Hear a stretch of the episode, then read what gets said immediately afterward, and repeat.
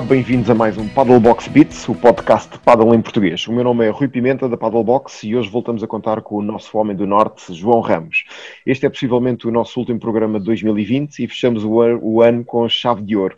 Hoje connosco temos a nova rainha, Rainha Sofia, mas esta não é de Espanha, é de Portugal, Sofia Araújo. Bem-vinda, Sofia. Muito obrigada, olá a todos. Sofia, a Sofia, depois de um tremendo 2019 em que foi uma das jogadoras revelação do WPT, do circuito mundial, se não a jogadora revelação, fez um 2020 ainda melhor, conseguindo alcançar in extremis um dos objetivos a que seguramente se propôs no início do ano, chegar ao Master Final do circuito. Ao lado de Virginia Riera, nestas duas últimas temporadas conseguiu importantes resultados, batendo, por exemplo, as número 1 mundiais, e prepara-se para dar mais um salto na sua carreira em 2021 ou serão apenas rumores? É isso que vamos saber nos próximos minutos. Sofia, já iremos falar de 2021. Antes começamos por te, por te, perguntar pelo Master Final. Que sensação é que foi esta de entrar pela primeira vez na elite do, do paddle mundial, ainda mais seleta destas 16 melhores do mundo?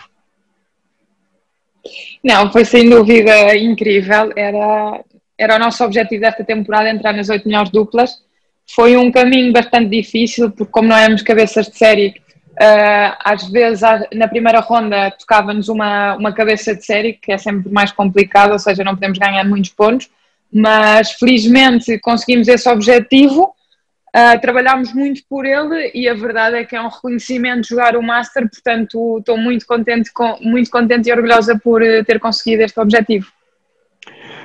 Olha, como é que foi? Sei que foi um, aqui uma série de um misto de sensações que seguramente terás tido ao longo destes, destes dias, mas em particular, como é que foi entrar naquele pavilhão Menorca, ainda que despido público, ou pelo menos não cheio, como o ano passado pudemos ver eh, em Barcelona no Palácio São Jordi, mas um cenário seguramente imponente ainda assim, ainda para mais pelo peso do jogo que estavas a disputar frente às Martas.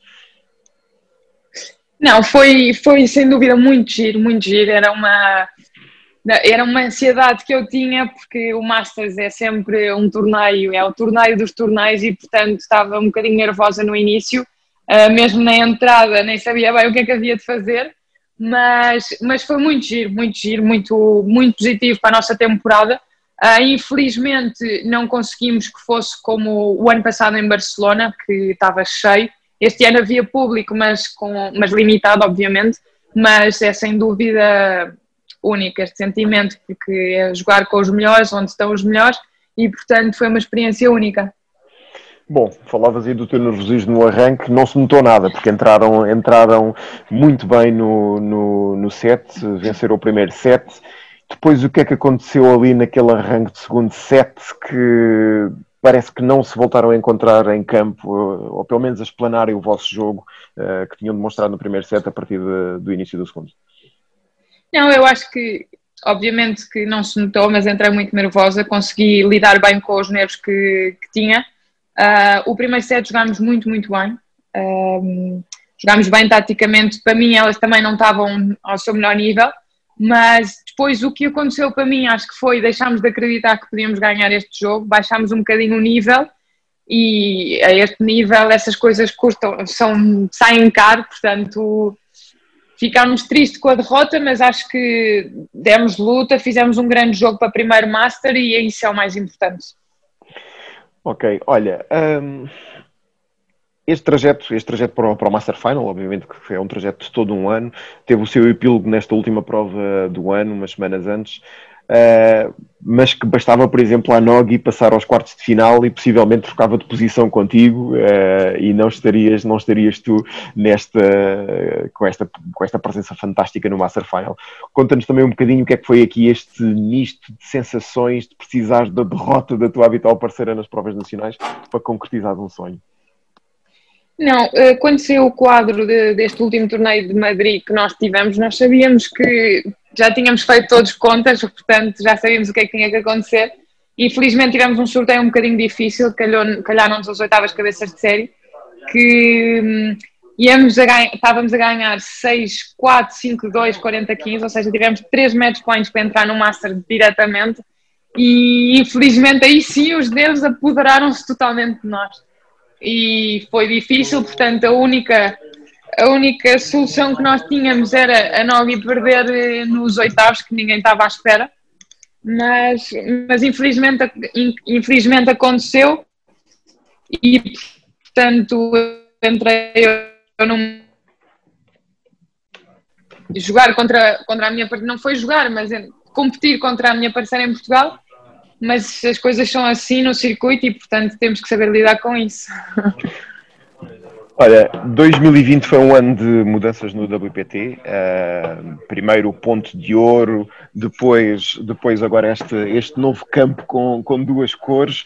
Uh, como é que te adaptaste a estas mudanças e que opinião é que tens aqui sobre ambas as, estas mudanças? Relativamente ao ponto de ouro, uh, é assim, tenho jogos que adoro o ponto de ouro porque ganho todos e há jogos que não gosto nada do ponto de ouro, como foi esse último que perdemos seis e ganhamos um, acho eu. Portanto, a minha, a minha opinião relativa ao ponto de ouro é assim um bocadinho.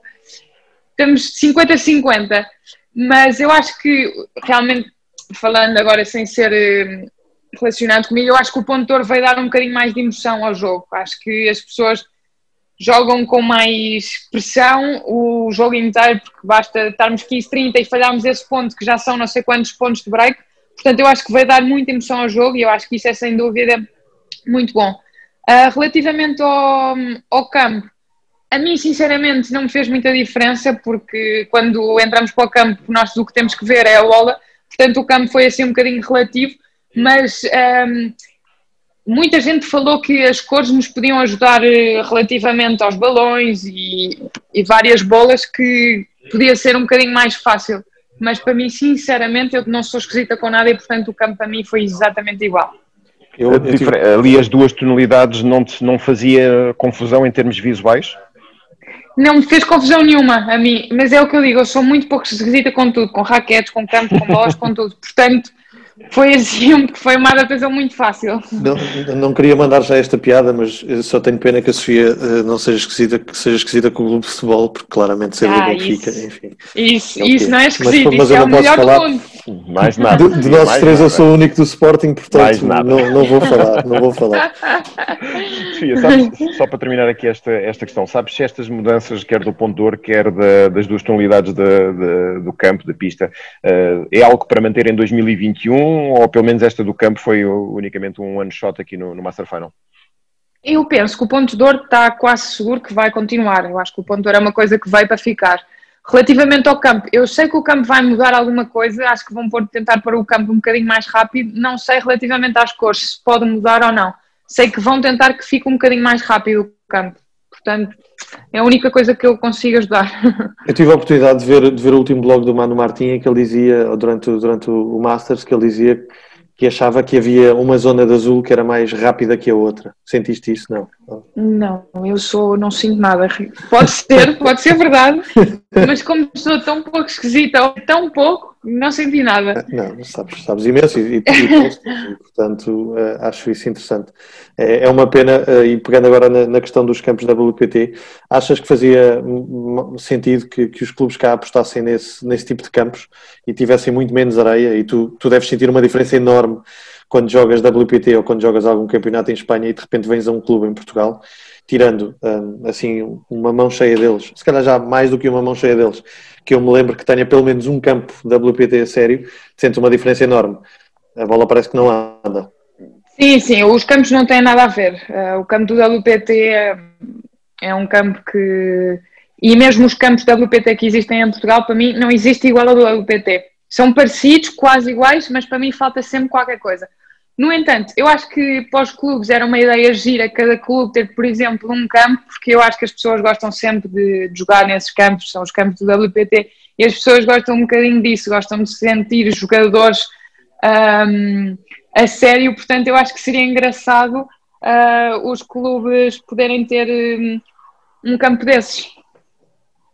Eu tive a oportunidade, por acaso, ontem de jogar, a domingo, de jogar num em em, no Porto, onde provavelmente ainda não jogaste, não, acho que não foste ao Padelina ainda, não houve lá nenhum torneio. Ainda é um não. clube relativamente recente que tem um campo da WPT muito bom, que eu próprio já sinto que no Porto é talvez o mais rápido deles, porque a bola quando quica uh, ali junto ao vidro, Sai realmente mesmo. acelera bastante. E portanto será provavelmente mais semelhante. E também nunca joguei em, em Coimbra, que me dizem que são talvez os mais próximos, os do Star Paddle, que são os mais próximos um, ehm, do, do WPT. Portanto, um, ehm, enfim, é uma boa ideia. Recuando um bocadinho no tempo, Sofia, o que é que marcou a diferença da, da Sofia de 2017-2018 para a super competitiva Sofia de 19 e 20? A Virgínia, o treino com o Reca, a aposta em temporadas de treinos em Espanha, eh, a raquete, uh, dizer que era a raquete, mas tu não talvez com qualquer coisa. Nada, nada, nada. Não, eu acho que basicamente o meu grande salto foi este ano. Não, 2019, obviamente que tive alguns resultados, mas eu acho que o grande salto foi este ano e para mim foi a diferença foi treinei muito, muito, muito em Madrid. Eu vivi quase o ano inteiro em Madrid. Por muito que me custe, é o que tem que ser, mas acho que foi a grande diferença. Treinei todos os dias com a minha parceira, fazíamos muitos jogos cá em Madrid, onde estão as melhores jogadoras, e portanto isso eleva, obviamente, o nosso nível. Um, fazia físico todos os dias, que era uma coisa que eu antigamente não fazia, que sou um bocadinho preguiçosa nisso, mas eu acho que a grande diferença foi isso. Elevei um bocadinho o nível, vim para Madrid e decidi apostar a sério uh, no paddle. Ok. E, e, pensas que estas tuas escolhas, essas que referiste, são decisivas para esse salto na modalidade? É isso que, por exemplo, uma, a Margarida, a Patrícia, a Diana, que já fez WPT, outras jovens promessas, precisam para dar um significativo salto qualitativo? Para mim, sinceramente, eu acho que sim. Uh, uma vez disseram uma frase e eu fiquei com essa frase na cabeça: se queres jogar com os melhores, tens que treinar com os melhores. E portanto, se os melhores estão aqui a treinar, nós temos que estar aqui a treinar. E, eu acho que faz diferença. As pessoas já estão habituadas, o paddle cá já existe há não sei quanto tempo. E eu acho que faz toda a diferença. Os treinadores sabem, têm todo o conhecimento do mundo. Obviamente que não tiro o mérito aos treinadores portugueses, porque temos cada vez mais e melhores treinadores. Mas acho que temos mais jogadores, o nível é mais alto, há muito mais uh, pessoas a jogar e isso faz com que nós uh, tenhamos que elevar o nosso nível, sem dúvida. Ok. Que balanço é que fazes, falando de parceiras, destas quase duas temporadas com a Virgínia? Acho que deve ser positivo, provavelmente, claro que é, mas sem dúvida, assim este, este trabalho e este salto tão engraçado. Eu acho que vocês uh, complementam-se muito bem. A Virginia é muito é aquela jogadora silenciosa, a carregadora de piano, que está ali muito certinha e de repente entras tu e cá vai disto. Que é bom. Não, foi sem dúvida muito positiva. Estas duas temporadas com a Virginia foram as melhores de, de, da minha vida de paddle. Portanto, tenho que, tenho que agradecer à Virginia também, porque foi sem dúvida uma aposta da parte dela quando quis jogar comigo.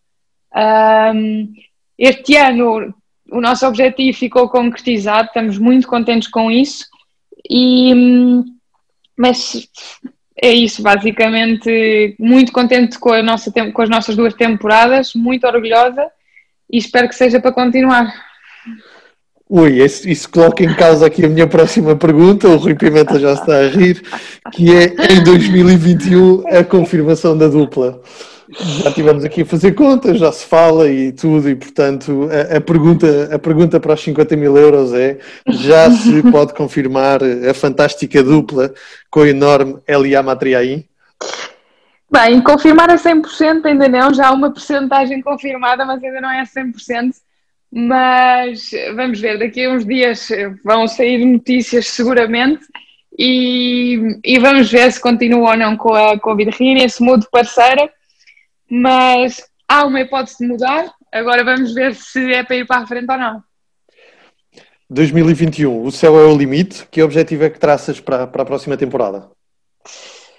Um, eu, uh, os meus objetivos são sempre delineados com o resto da minha equipa, como ainda não estamos uh, 100% seguros do que é que vai ser o meu próximo ano. Uh, ainda não tenho os objetivos delineados, obviamente que o céu é sempre o limite, o meu objetivo é sempre divertir-me ao máximo e chegar o mais longe possível. Uh, se este ano dissessem que eu ia chegar ao Masters e uma meia final, eu dizia que era impossível. Portanto, o, o meu objetivo vai ser alto, de certeza absoluta, um, e quero acreditar que posso chegar a uma final no próximo ano. Eh, este ano, eh, o próximo ano, aliás, vai ser um ano de muitas mudanças no circuito feminino, portanto, que eu me lembro, e já acompanho o WPT há alguns anos, não me recordo de nenhuma temporada em que no quadro feminino tenha, tenham existido tantas alterações, ou estejam em perspectiva tantas alterações.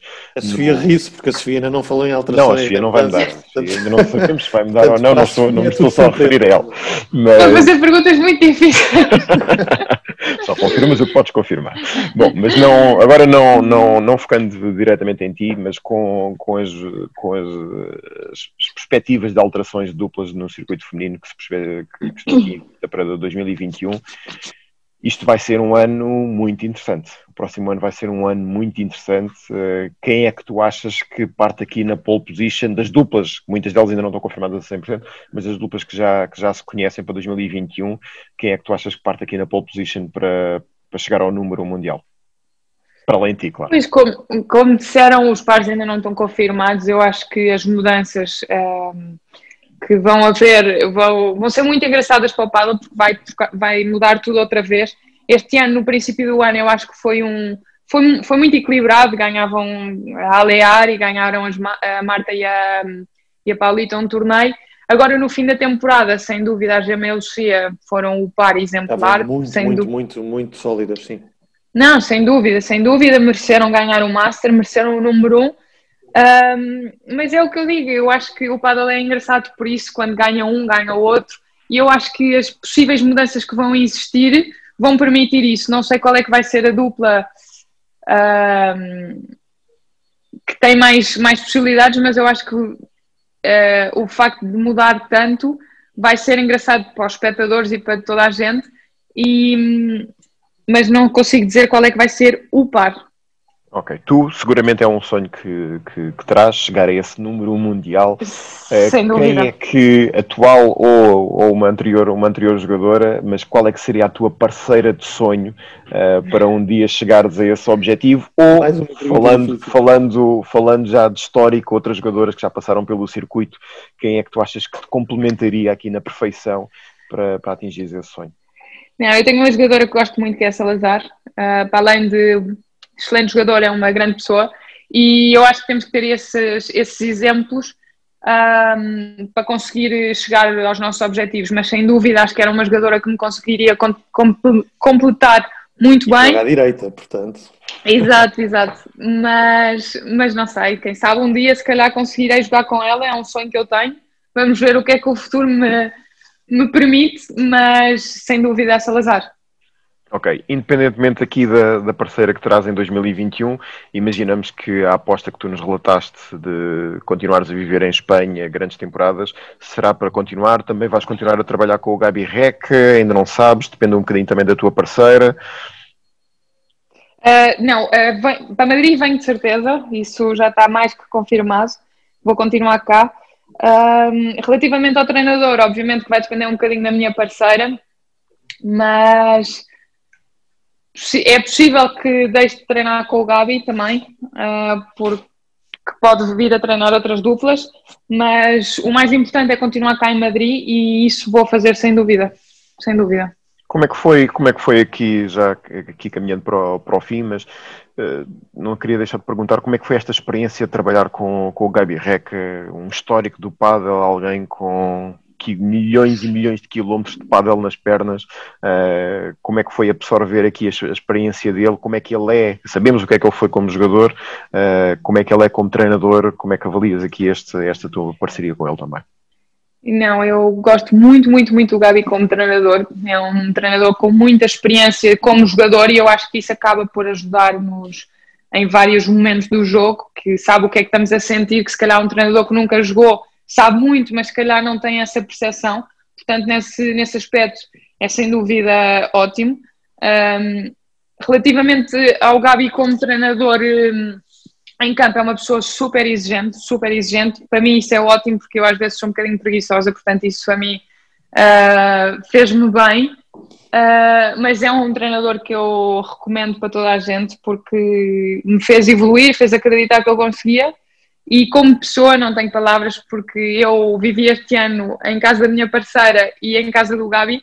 Eu estou em casa do Gabi a fazer aqui a entrevista, portanto acolheu-me como uma filha e vou estar eternamente agradecida. Portanto, é uma pessoa que eu recomendo a 100%. tem um ar assim um bocadinho, um bocadinho bruto nos, nas, primeiras, nas primeiras vezes quando não nos conhece, mas depois é uma pessoa incrível, sem dúvida. Eu, a ideia que tenho dele é que ele, ele é uma pessoa extremamente exigente, mas, mas pelo que me parece, parece ser extremamente descontraído e, e brincalhão. Uh, não, sim, sim. Muito, muito exigente, mas ao mesmo tempo com isso. Portanto, se calhar, a minha sugestão, Rui, fazíamos uh, também novamente aqui um outro uh, Paddle Beats com o Gabi, fica já o convite feito.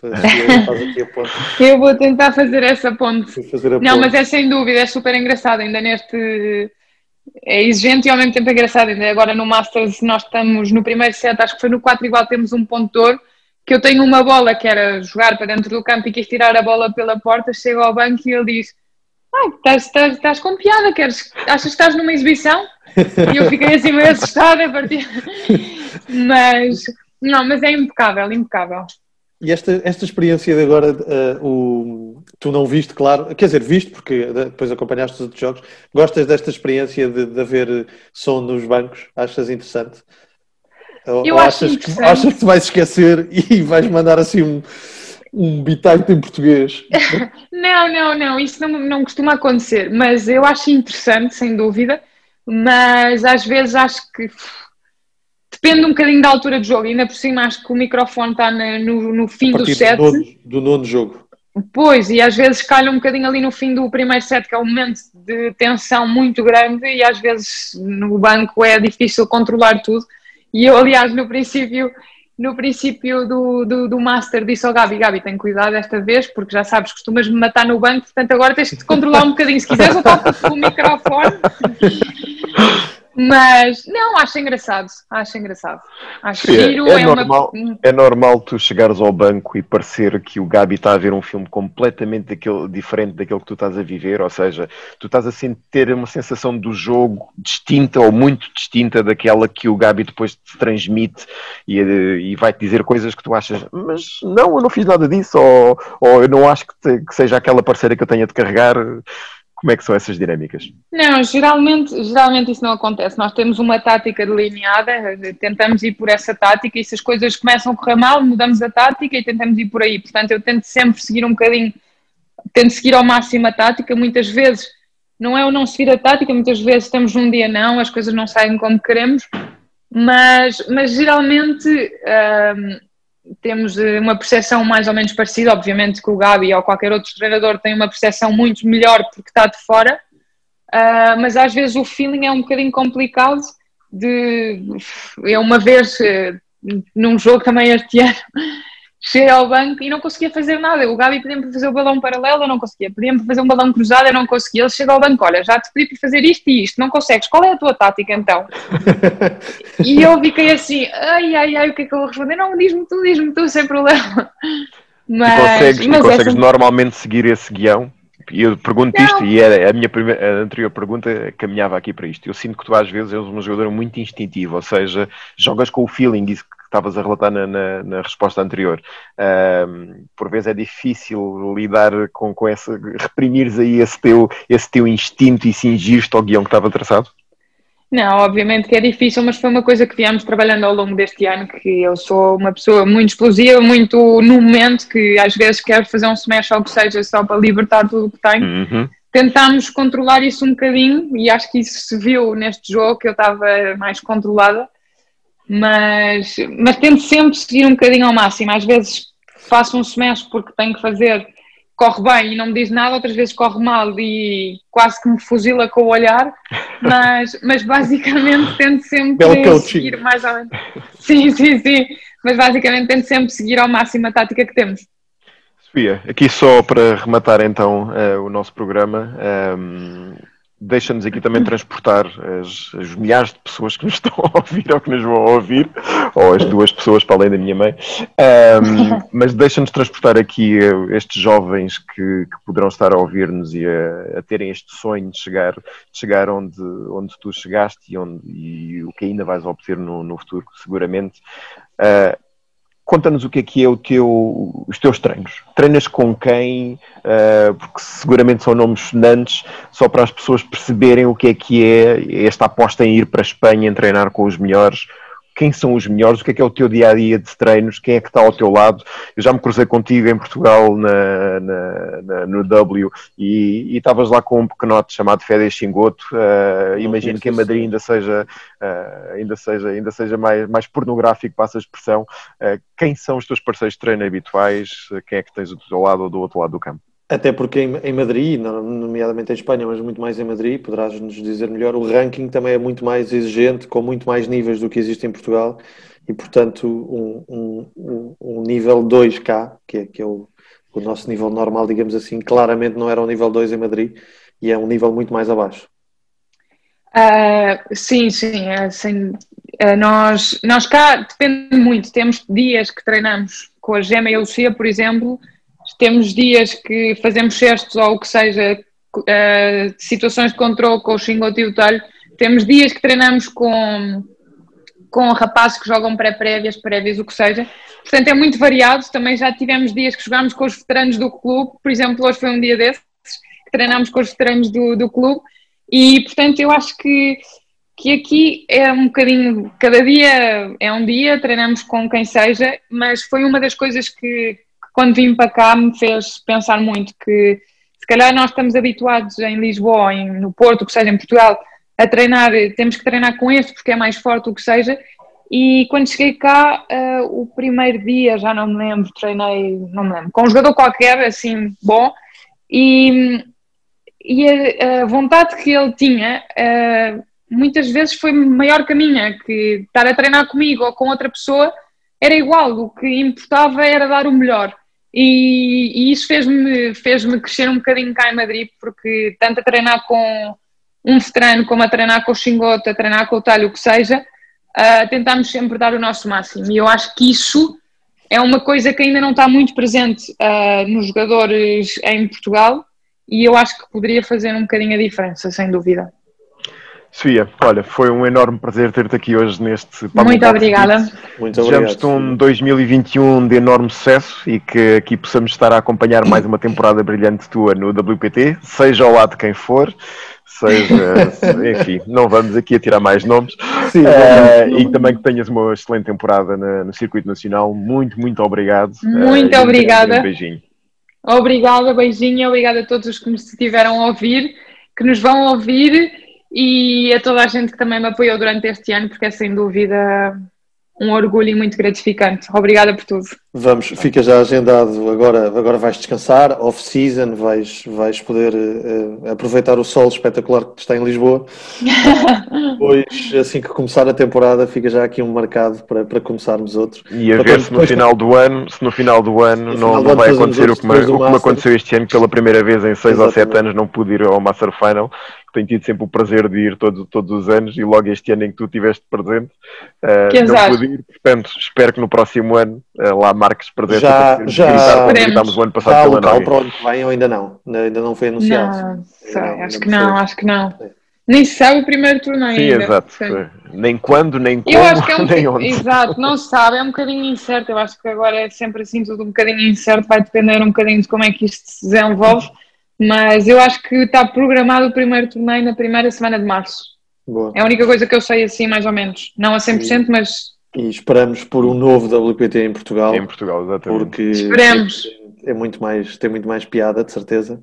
Jogar e... em casa não tem, não tem comparação com nada. Exatamente. Exatamente. Sofia, Sofia muito um obrigado. Muito obrigado. Obrigada, um beijinho muito grande. Obrigada, beijinhos.